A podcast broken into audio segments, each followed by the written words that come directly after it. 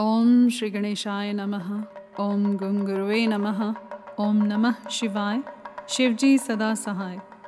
रुद्र संहिता, पार्वती खंड, अध्याय 25 भगवान शिव की आज्ञा से सप्त ऋषियों का पार्वती के आश्रम पर जा, उनके शिव विषयक अनुराग की परीक्षा करना और भगवान को सब वृतांत बताकर स्वर्ग को जाना।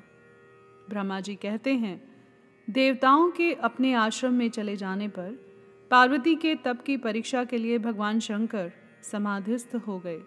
वे स्वयं अपने आप में अपने ही परात पर स्वस्थ माया रहित तथा उपद्रव शून्य स्वरूप का चिंतन करने लगे।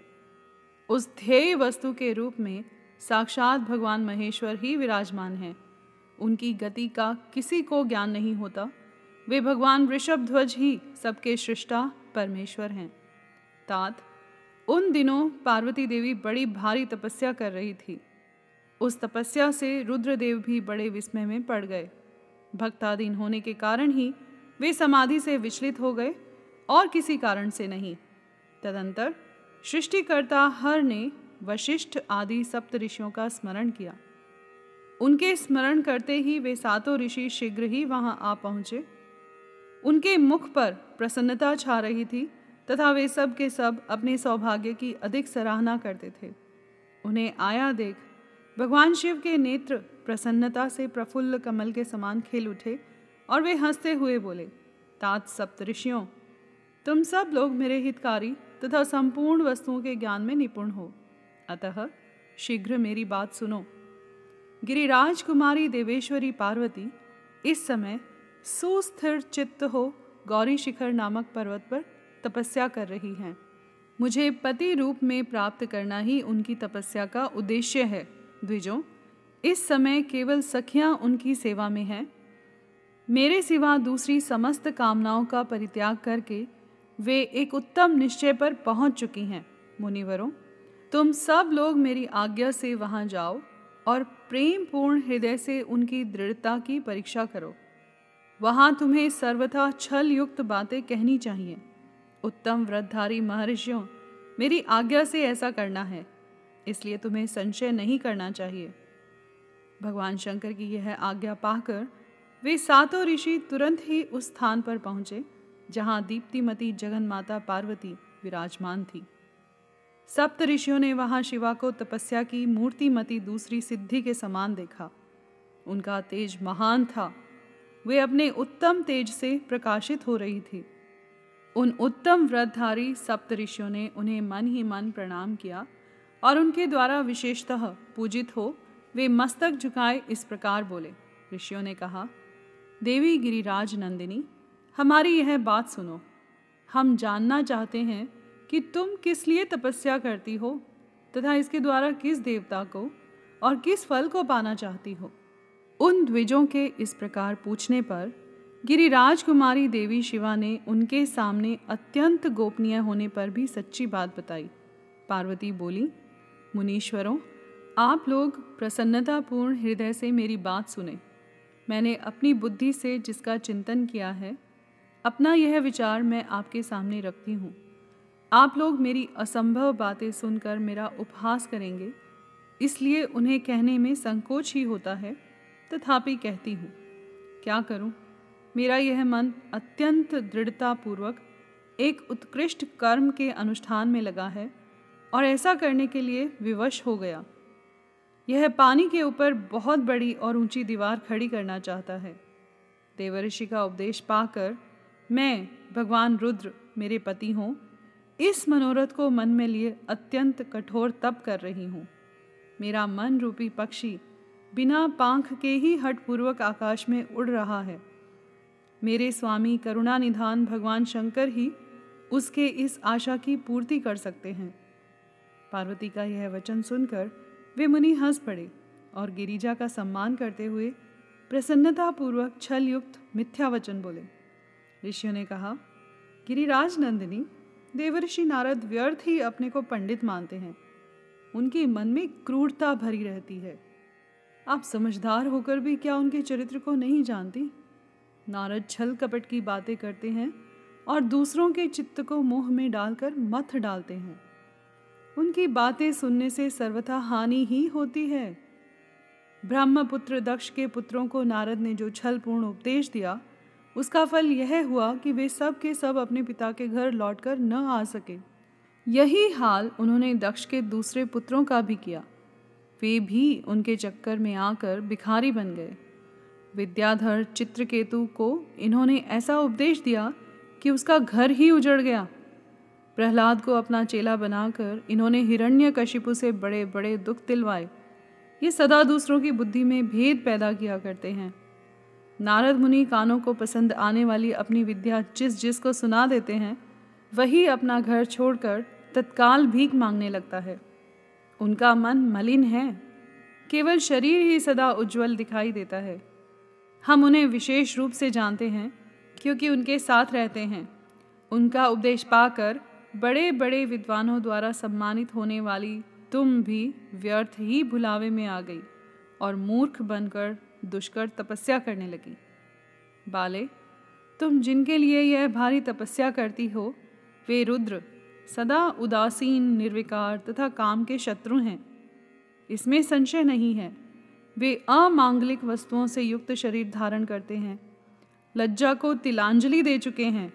उनका न कहीं घर है, न द्वार। वे किस कुल में उत्पन्न हुए हैं, इसका भी किसी को पता नहीं है।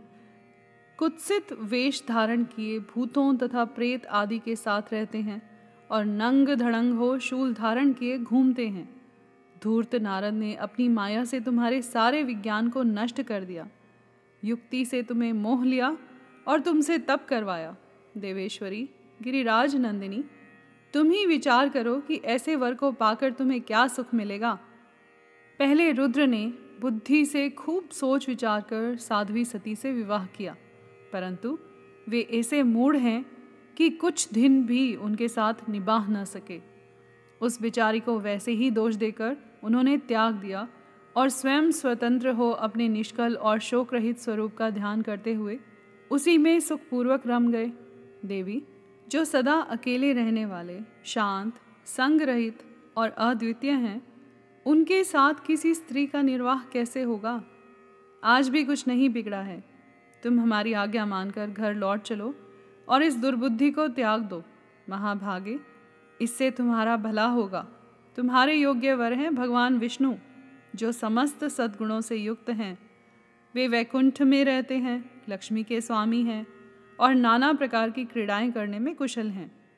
उनके साथ हम तुम्हारा विवाह करा देंगे और वह विवाह तुम्हारे लिए समस्त सुखों को देने वाला होगा।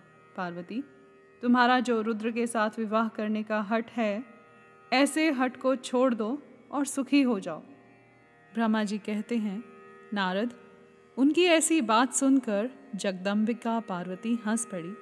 और पुनः उन ज्ञान विशारद मुनियों से बोली, पार्वती ने कहा, मुनीश्वरों, आपने अपनी समझ से ठीक ही कहा है, परंतु द्विजों, मेरा हट भी छूटने वाला नहीं है। मेरा शरीर पर्वत से उत्पन्न होने के कारण मुझमें स्वाभाविक कठोरता विद्यमान है। अपनी बुद्धि से ऐसा विचार कर आप लोग मुझे तपस्या से रोकने का कष्ट ना करें। देवर्षि का उपदेश वाक्य मेरे लिए परम हितकारक है। इसलिए मैं उसे कभी नहीं छोड़ूँगी। वेद वेता भी यह मानते हैं कि गुरुजनों का वचन हितकारक होता है। गुरुओं का वचन सत्य होता है।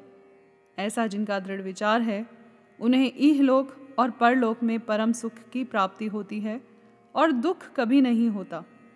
गुरुओं का वचन सत्य होता है। यह विचार जिनके हृदय में नहीं है, उन्हें इहलोक और परलोक में भी दुख ही प्राप्त होगा। सुख कभी नहीं मिलता। अतः द्विजों, गुरुओं के वचन का कभी किसी तरह भी त्याग नहीं करना चाहिए। मेरा घर बसे या उजड़ जाए, मुझे तो यह हट ही सदा सुख देने वाला है। मुनिवरों, आपने जो बातें कही हैं, मैं उनका आपके कहे हुए तात्पर्य से भिन्न अर्थ समझती हूँ और उनका यहाँ संक्षेप से विवेचन प्रस्तुत करती हूँ। आपने यह ठीक कहा है कि भगवान विष्णु सद्गुणों के धाम तथा लीला विहारी हैं।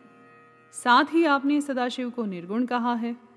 इसमें जो कारण है, वह बताया जाता है।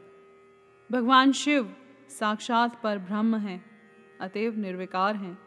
वे केवल भक्तों के लिए शरीर धारण करते हैं। फिर भी लौकिकी प्रभुता को दिखाना नहीं चाहते। अतः परम हंसों की जो प्रिय गति है, उसी को वे धारण करते हैं, क्योंकि वे भगवान शंभु परमानंदमय हैं, इसलिए अवधूत रूप से रहते हैं। मायालिप्त जीवों को ही भूषण आदि की रुचि होती है, ब्रह्म को नहीं। वे प्रभु, गुणातीत, अजन्मा माया रहित अलक्ष्य गति और विराट हैं। द्विजों, भगवान शंभु किसी विशेष धर्म या जाति आदि के कारण किसी पर अनुग्रह नहीं करते। मैं गुरु की कृपा से ही शिव को यथार्थ रूप से जानती हूँ। ब्रह्म ऋषियों यदि शिव मेरे साथ विवाह नहीं करेंगे तो मैं सदा कुमारी ही रह जाऊँगी, परंतु दूसरे के साथ विवाह नहीं करूँगी। यह मैं सत्य सत्य कहती हूँ। यदि सूर्य पश्चिम दिशा में उगने लगे, मेरू पर्वत अपने स्थान से विचलित हो जाए, अग्नि शीतलता को अपना ले तथा कमल पर्वत शिखर की शिला के ऊपर खिलने लगे तो भी मेरा हट छूट नहीं सकता। यह मैं सच्ची बात कहती हूँ। ब्रह्मा जी कहते हैं, नारद, ऐसा कह उन मुनियों को प्रणाम करके गिरिराज कुमारी पार्वती निर्विकार चित्त से शिव का स्मरण करती हुई चुप हो गई। इस प्रकार गिरिजा के उस उत्तम निश्चय को जानकर वे सप्त ऋषि भी उनकी जय जयकार करने लगे और उन्होंने पार्वती को उत्तम आशीर्वाद दिया।